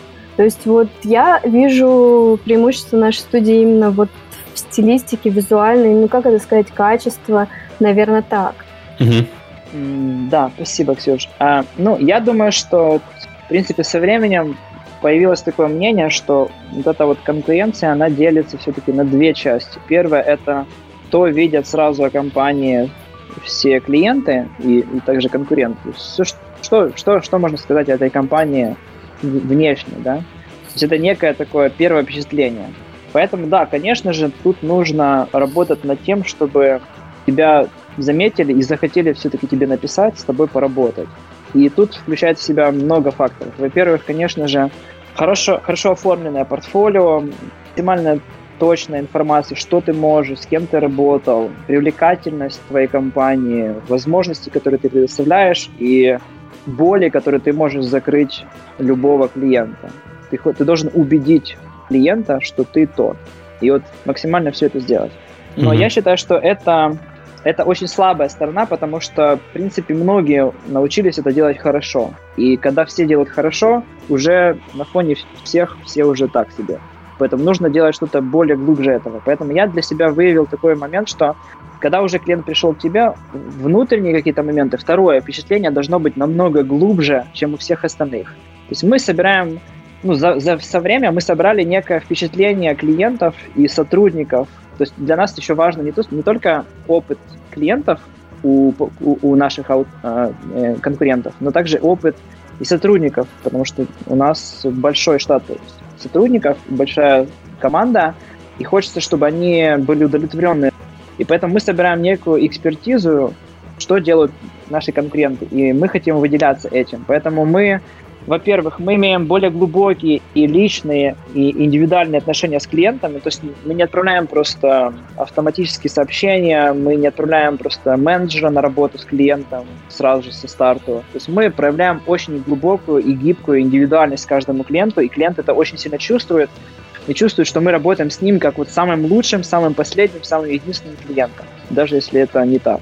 Э, второе, это, конечно же, отношения. Мы всегда делаем все качественно. Если мы что-то не делаем неправильно, то мы э, понизим цену и так далее. Также и с командой. Мы никогда не, не вовлекаем команду и на ней как-то экономим. Мы всегда все тестовые, все чтобы, чтобы эта команда работала максимально эффективно для этого клиента, мы максимально повышаем лояльность и отношение этого исполнителя в нашей команде. Поэтому я бы сказал, что второе это впечатление, которое ты окажешь, ну, конечно же, и качество, и сроки, и менеджмент, это все включает. Вот. вот это вот второе впечатление, когда клиент поработает с тобой, и он получит больше, чем он ожидал. Вот он, у него было первое, первое впечатление, он подумал, ну, наверное, они могут мне дел- сдать, дать вот это. и потом Мгм. начинают с тобой работать и получают намного больше, чем они ожидали, вот это, мне кажется, самое классное конкурентное преимущество, потому что когда они получают меньше, чем они ожидали, скорее всего, что они уйдут и будут искать обратятся к твоему конкуренту. Ну, кстати, кажется- прост- простой тест я сейчас набрал в Google. Э, аутсорс графики. На первом месте э, студия Sunstrike. Я не знаю, может, вы знаете такое. Да. А на втором месте, внимание, кто? Alpaca Game Studio. Серьезно? Да, вот, ну, ну, я понимаю, что это более-менее персонифицированное, но тем не менее, вот так, да. Победа в Кстати, Гугле. Ксюша, а вы что-то вливаете в рекламу? Ну, мы там один разочек много лет назад, скажем. Один, один разочек кстати, на вечеринке мне протянул SEOшник визитку. Нет, серьезно, таких каких-то глобальных вещей нет, поэтому для меня это неожиданность, это очень классно. Но на самом деле к нам у нас э, по статистике сайта много заходов. Ну вот я говорю вам почему. И как так получилось, непонятно. Вот, но в Гугле вы второй за- запрос аутсорс графики. С этим, кстати, оно Да, но тоже. ты же пишешь по-русски, правильно? Да, да, да. Ну да. Ну, тем Ну, не менее, хо- хотя я, бы я, кстати, я, кстати, по этому поводу тоже когда-то думал, что нужно каким-то образом э, монетизировать э, рекламу о нас. Вот. Но потом, ну, наверное, это лично мое мнение, я ни на что, и- ни на что не опирался, когда так думал. Мне показалось, что вот таким способом нас, наши клиенты, которые именно наши клиенты, они нас не найдут. То есть прямо Мгм. в Гугле или в Фейсбуке будет писать аутсорс даже на английском или там какие-то теги прописывать. И поэтому я не... Ну, то есть у меня была идея какая-то открывать такой департамент, развивать его. Но потом я приостановил этот момент, и я подумал, что, наверное, другие способы, они будут ус- уси- ну, сильнее, чем, чем просто поиск. Ну, это чисто вот по поводу этого. Окей, хорошо, ладно. А, про самое больное, про сроки и про дедлайны хотелось бы поговорить. А, как э, вообще происходит их соблюдение и какая ответственность в данный момент? Руслан, давай. Хорошо, ладно, а то я постоянно тебя скидываю на сложные вопросы. А, Сроки это такая тема, которая связана с- со всеми департаментами. Только это- то есть это не просто проблема художника, который там медленно рисует, или он мало работает, или он там где-то пропал, и поэтому вы там протыкали свои сроки. Я бы сказал, что это, ну, я много анализировал и пытался решить эту проблему в своей компании, и я понял, что это проблема всей компании, то есть это не просто вот какого-то отдельного человека. Срок это такая самая сложная тема, и очень сложно, особенно когда ты растешь, у тебя появляются новые заказы, новые заказы, новые исполнители, с ними надо работать, новые какие-то процессы, ты ездишь на конференции, на все не успеваешь, но, но при этом сроки всегда остаются сроком, то есть они никуда не, не сдвигаются. И казалось бы, чем больше у тебя будет людей, чем больше будет денег, чем больше будет каких-то возможностей или там больше клиентов, тем больше ты сможешь решить этот вопрос, но нет. Поэтому я для, для себя выявил проблему в том, что насколько качественно построена внутри ну, сама команда. Все элементы от, там, от, от, от, от А до Я. Поэтому мы, в принципе, сейчас очень сильно над этим работаем. С начала прошлого года мы начали привлекать менеджеров, аккаунт-менеджеров, всех этих промежуточных звеньев, которые максимально качественно выполняют свою часть и могут хорошо масштабироваться, потому что наш бизнес, он про масштабирование. То есть это не просто прод- продуктовая компания, которая там 10 лет пилит один продукт и все. У них там всегда там 20 человек и все. То есть мы постоянно скейлимся туда, обратно. Пришло 10 проектов, пришло 5, пришло 20, пришло 10. То есть это постоянно вот это вот ужимание, разжимание, и тебе постоянно нужно этим всем жонглировать, при этом э, качество и сроки, они должны быть всегда в точку. Вот, поэтому, ну, не скажу, что это у нас идеально работает, не скажу, что мы все сроки выполняем вовремя, но есть такой момент, что у аккаунт-менеджеров есть понимание э, важность сроков и, ну, как сказать, очень важный срок и есть такой гибкий срок. Ну, у нас вот есть такие клиенты. Есть клиенты, которых, у которых не жесткий срок. И они говорят, ну, давайте сделайте там через три месяца, там, или через полгода. У меня нету там софт-ланча, нету дедлайна, еще что-то. С такими клиентами мы работаем в мягком режиме. Мы команду, которая занимается продакшеном этих, этих клиентов, мы не напрягаем. Но есть клиенты, которые говорят, слушайте, у меня там 34 сентября soft launch. Все, что мы сказали, должно быть готово там, за три дня до этого. Если вы не, не выполните, в контракте прописано, что мы там каждый день просро- просроченного дня снимаем с вас 30% оплаты, и через там, неделю мы вас не просто в ноль выводим, а вас обанкротим. И вот такие клиенты, да, они тебя заставляют э, не просто выполнять все вовремя, а реально полыхать. Вот, поэтому, поэтому это все работа команды и выстраивание процессов каждого, каждого департамента. Как ты психологически, как ты психологически справляешься, Руслан? А, этого просто не было. Ну, а, честно скажу, от тот момент... Хорошо, как, как, как э, хорошо, стресс, то есть сроки они вызывают, и дедлайны, они всегда вызывают стресс. Как вообще с этим, с этим э, команда справляется? Не лично ты. Понятно, что ты держишь на себе всю ответственность мира. А я когда-то для себя принял решение, что, во-первых, э, каждая проблема, неудача и боль, которую я буду испытывать, я буду реагировать на нее так, чтобы научиться и стать сильнее. Не просто расстроиться, что я вот плохой, что-то не успел, а постараюсь отреагировать на нее так, чтобы усилиться. И мне это помогает. Второй момент, я не воспринимаю, ну, тоже со временем пришло, пришло к этому пониманию, что я не воспринимаю неудавшийся клиент, э, э, проект, если мы не успели, завалили сроки или качество, и даже, не дай бог, клиент отпал от нас и сказал, вы сделали плохо и не вовремя, я больше работать, бывало и такое, я не воспринимаю это как вину команды, а тем более э, то, что я плохой и плохо все сделал. Вот. Вначале, да, это очень сильно меня расстраивало. Я не скажу, что я когда-то относился к команде плохо и говорил, да, вы все козлы, делаете все плохо, я вас всех повольняю. То есть я изначально старался строить отношения с командой очень хорошие. И, ну, все не даст соврать, эм, мы продолжаем так строить, и не виним в этом какого-то конкретного исполнителя или даже там лида департамента или там менеджера, который косвенно, ну или, как сказать, напрямую за, от, от, от, ответственны за, за эту ситуацию. То есть мы считаем, что это вина всей компании, и мы работаем над но я вот не отношусь к этому, даже клиент, если крупный. У нас бывало такое, что крупные клиенты там, с миллионными э, бюджетами на проект, там, на два, на три года контрактами, они отваливались. И, конечно же, это больно, когда ты годами ищешь таких клиентов, находишь и потом их теряешь, это очень стрессово стоит, ну, стресс, стресса давит на тебя. Но я со временем начал относиться к этому как просто неизбежному э, этапу нашего бизнеса. То есть аутсорс это постоянная текучка, это постоянная текучка исполнителей, постоянная текучка клиентов.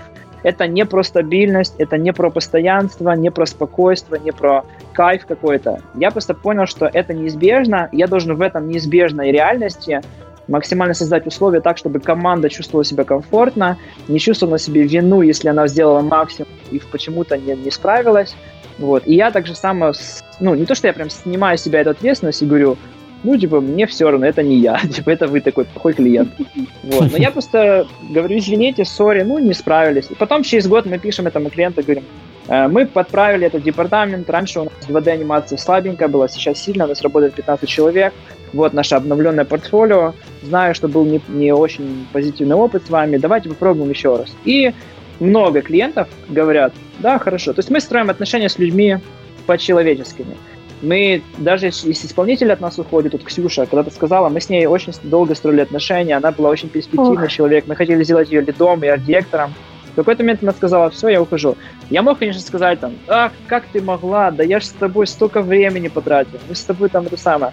Я мог бы просто закрыть дверь в этих отношениях, но я с ней в хороших отношениях остался, и это позволило нам быть ну, в дружеских отношениях, и, возможно, ну, я, я не сомневаюсь, что мы со временем будем друг другу полезны. Так же самое с каждым клиентом.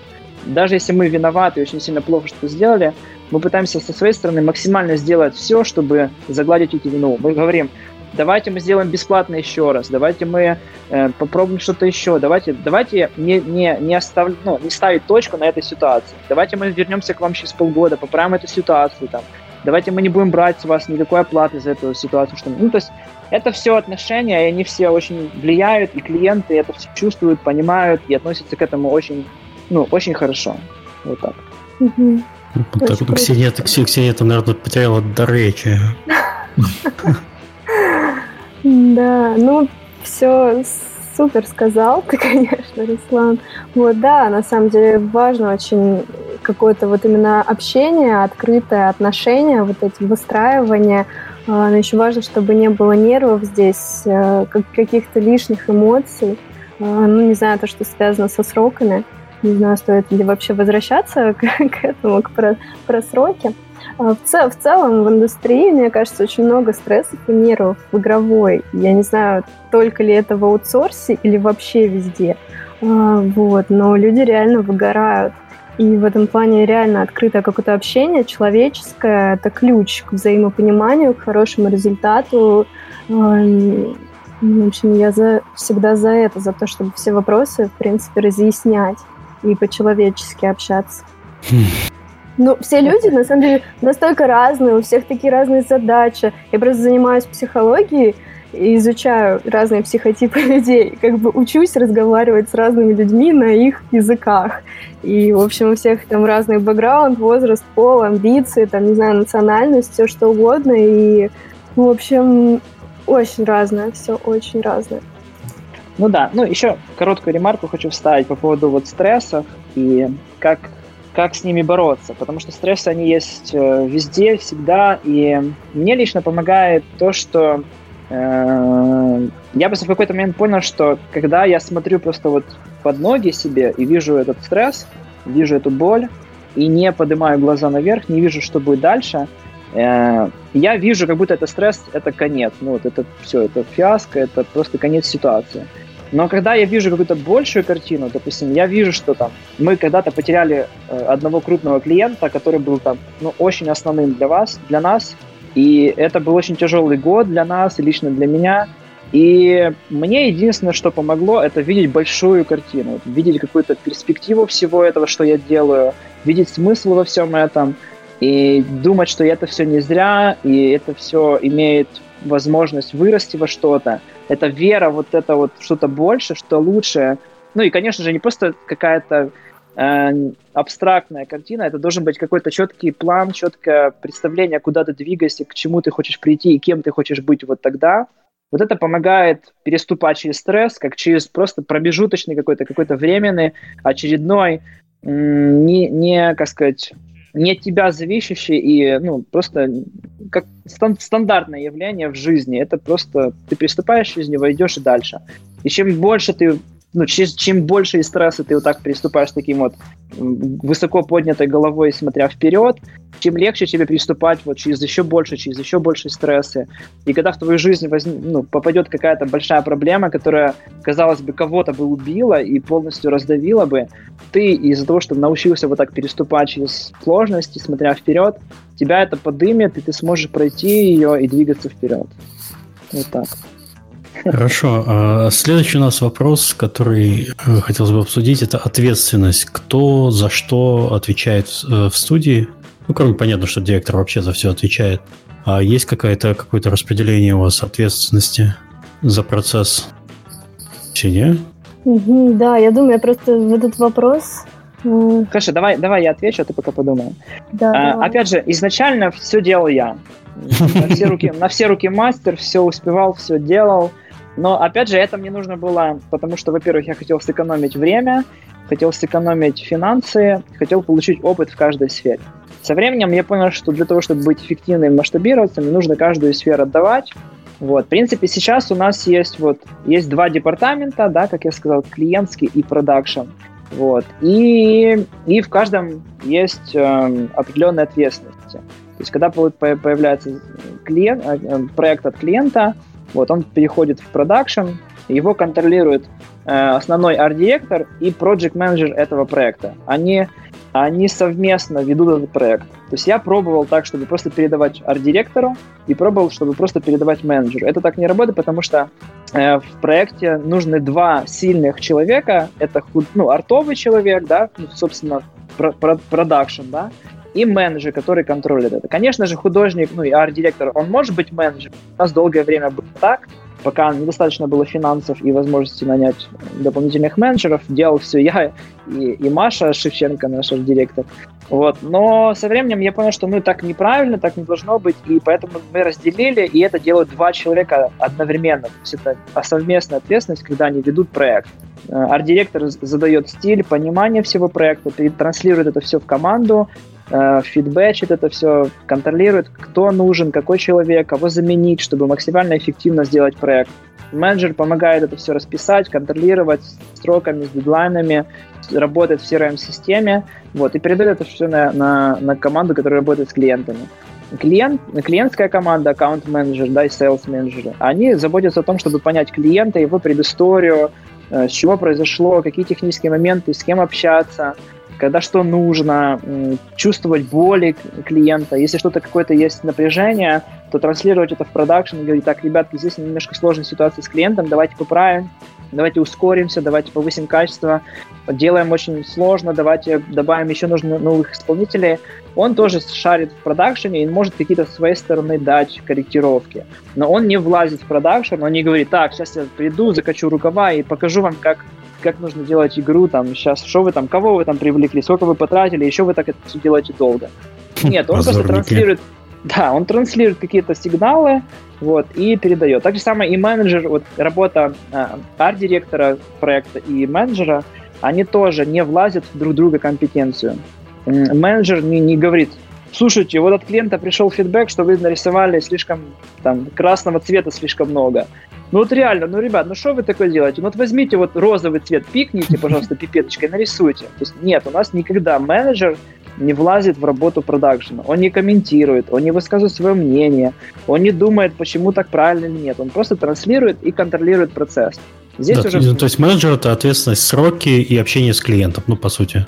А Project Manager отвечает только за, за сроки, за CRM-систему и работу, ну, такое, знаешь, mm-hmm. систематическая работа, ну, грубо говоря, менеджмент. Вот. А Систематическое а пинание сотрудников. Ну, не совсем уж так. Хорошо, ладно. Вот. А, ну, если глубже уже пошли, то есть я и мой партнер Максим. Я сейчас больше занимаюсь э, налаживанием всего продакшена. То есть, да, мы со временем наладили все эти этапы, настроили CRM, настроили все процессы, но я их пытаюсь подкручивать, гайки, какие-то проблемы есть, я их вижу со стороны, у меня есть время и достаточно возможности это все проанализировать и улучшить. Если мы видим, вот недавно мы полностью пересмотрели систему э, продакшена, потому что она была, не, ну, она была лучше, чем раньше, но несовершенная. И мы ее улучшили, потребовалось время, чтобы проанализировать кучу созвонов, мы немножко приостановили э, там темп в продакшене, но это нужно было, чтобы наладить эту систему, и сейчас она на 30% ускорит процесс всех проектов. Вот, поэтому как бы я как бы со стороны все это вижу. Но я отвечаю очень сильно за продакшн. Ну и, конечно же, я как основатель изначально видел видение этой всей компании, куда мы движемся, не только как аутсорс-студия, я и отвечаю за бездев. Езжу с командой на конференции, знаю, о чем мы можем поговорить с клиентом, знаю, какие нужны люди для того, чтобы каких, каких пар нужно привлечь, кто-то с инвестициями, кто-то с знаниями, кто-то еще с чем-то. То есть вот такой какой-то глобальный контроль. Максим, он отвечает за аккаунт-менеджерский департамент и немножко, конечно же, за продакшн со своей стороны чуть-чуть. Чувствует команду тоже, понимает, где какое. То есть мы очень сильно влияем на атмосферу, чтобы не было слишком большого перегиба и там не отпустить на самотек все, что происходит, потому что у нас очень, очень, ну, очень много людей э, работают удаленно, и и если ты не будешь это все контролировать, не будешь транслировать, не будешь ставить нужных людей на ключевые позиции, то это может просто превратиться в хаос. Друг друга будут все обижать, унижать э, и так далее. То есть это может превратиться не, не в качественную работу команды налаженной, а вот что-то такое очень плохое. Поэтому мы постараемся видеть какие-то ситуации издалека, получаем нотификацию от менеджеров, от директоров, от лидов, то вот с этим человеком есть конфликт, нужно с ним поговорить. Он, он может быть конфликт со стороны исполнителя или со стороны нашей, вот, поэтому вот как-то так. Очень классно ты рассказал. Я сейчас задумала, что нужно мне кучу много новых департаментов. Ну, Срочно завтра открываем. Да, завтра открываем. А, потому что, ну да, у нас так получается, что как три сооснователя, вот, и сейчас мы отвечаем за, ну, как бы, сами за все и отвечаем. Тут вопрос за что? За все. За что конкретно? Да, у нас есть э, наш э, Денис Иванков, он отвечает за бизнес-видение, за, там, за новых клиентов, новые контакты, но мы также этим занимаемся. Я точно, точно так же на конференциях встречаюсь с людьми, с потенциальными клиентами. И за качество тоже отвечаю всех заказов, всех проектов.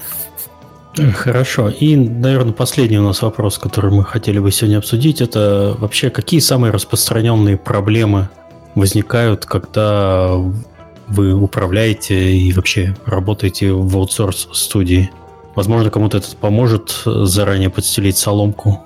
Да, вот я бы на этот вопрос очень хотела ответить, а, что вообще в любом деле, и, наверное, в особенности в аутсорсе, где связана особенно инди-разработка, основная проблема, которую я вижу, заключается в отсутствии опыта в той или иной задаче либо у клиента, либо у исполнителя аутсорс-студии, потому что всегда любое дело, если до этого ни разу например, клиент не обращался в аутсорс-студию, реально может так получиться, что первый опыт, ну, он вообще не знает, как взаимодействовать, то есть даже сейчас мы вот разжевывая, рассказывая все это, все равно э, много очень подводных камней может всплыть в процессе общения, но суть в том, что реально первое что-то может получиться не очень хорошо, не так, как это ожидается, и нужно быть к этому готовы, и не разочаровываться в том, что первый опыт, он будет плохим, потому что каждый следующий опыт, он будет в разы лучше уже с учетом вот этих первых ошибок. В этом плане и первая игра не обязательно получится самая лучшая, не нужно делать на нее все ставки. И также, э, если мы не делали чего-то раньше, то это реально может получиться не так хорошо, как и мы предполагаем, и клиент предполагаем. Но вот Руслан обмолвился о том, что если они еще не делали такое, то и цена за это ниже, соответственно. То есть я вижу основную проблему только в отсутствии опыта у того или иного, у той или иной стороны. Руслан? ну да, да, согласен с тобой, что мне вот, допустим, отсутствие опыта очень, э, очень не хватало, потому что я единственный опыт, который имел в начале, это просто я умел рисовать иконки. Все. Больше никаких процессов я не знал, продакшене, э, даже от просто других артовых каких-то процессов. Там, фона не рисовал, концепты, персонажи и прочее. Не говоря уже про другие департаменты, не говоря уже про бизнесовые процессы, налаживание команды, менеджмента, общение с клиентами и прочее, прочее, прочее. Конечно же, да, отсутствие опыта, оно м- может повлиять, но лично для меня это не был самым большим э, камнем преткновения, потому что опыт, он имеет такое свойство, как приобретаться. вот, поэтому все находятся на этапе, когда у них нет опыта в чем-то, и они его просто получают. Поэтому mm-hmm. это естественный процесс, когда ты стремишься к чему-то. Просто тут вопрос найти максимально эффективный, быстрый способ приобретения этого опыта менее болезненным способом. Вот как-то так. Поэтому, в принципе, мы за 4 года построили компанию, Э, с большим оборотом, с большой командой, со всеми департаментами, не имея никакого вообще абсолютно опыта, и ну, смогли это сделать. То есть опыт появился. Для меня здесь, наверное, самое большое... Про клиентов, вот про то, что у клиента может не быть опыта работы с аутсорсерами. Да, да, согласен.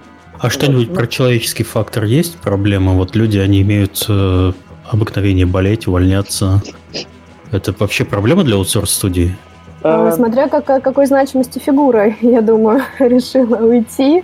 Я думаю... Но ну, если, зависит... если из твоей компании уходит Ксения Федорова, то это, конечно, плохо.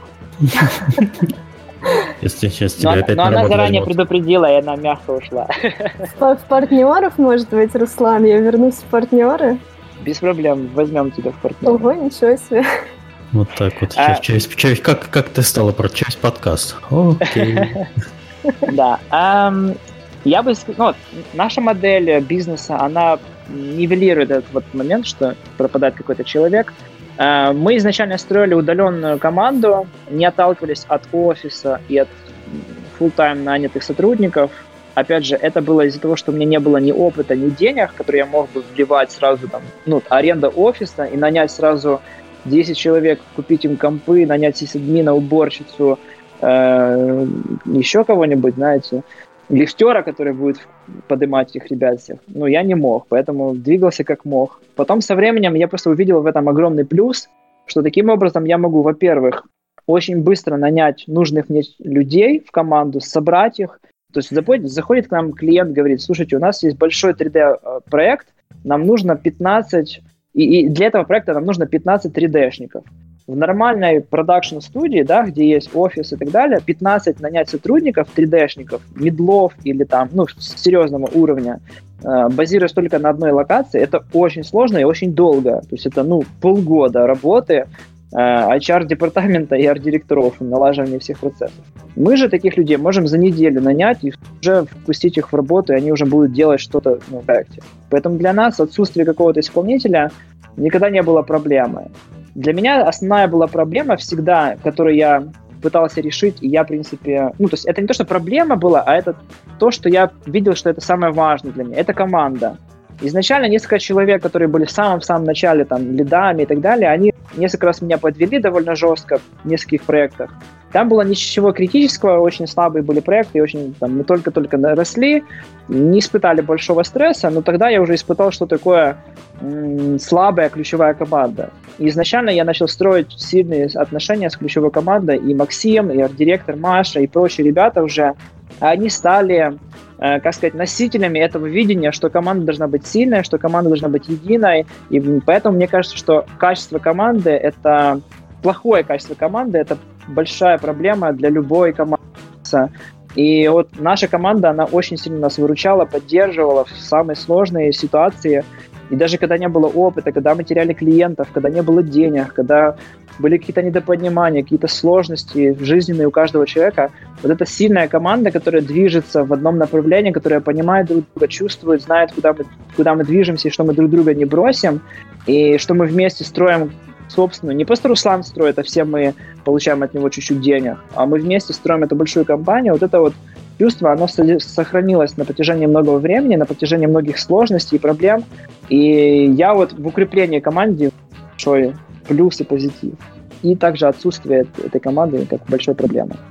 Я предлагаю на этой позитивной ноте, если добавить никому ничего. А, кстати, есть чего добавить в конце, потому что это был наш последний э, вопрос из, из нашего плана э, под завершение выпуска.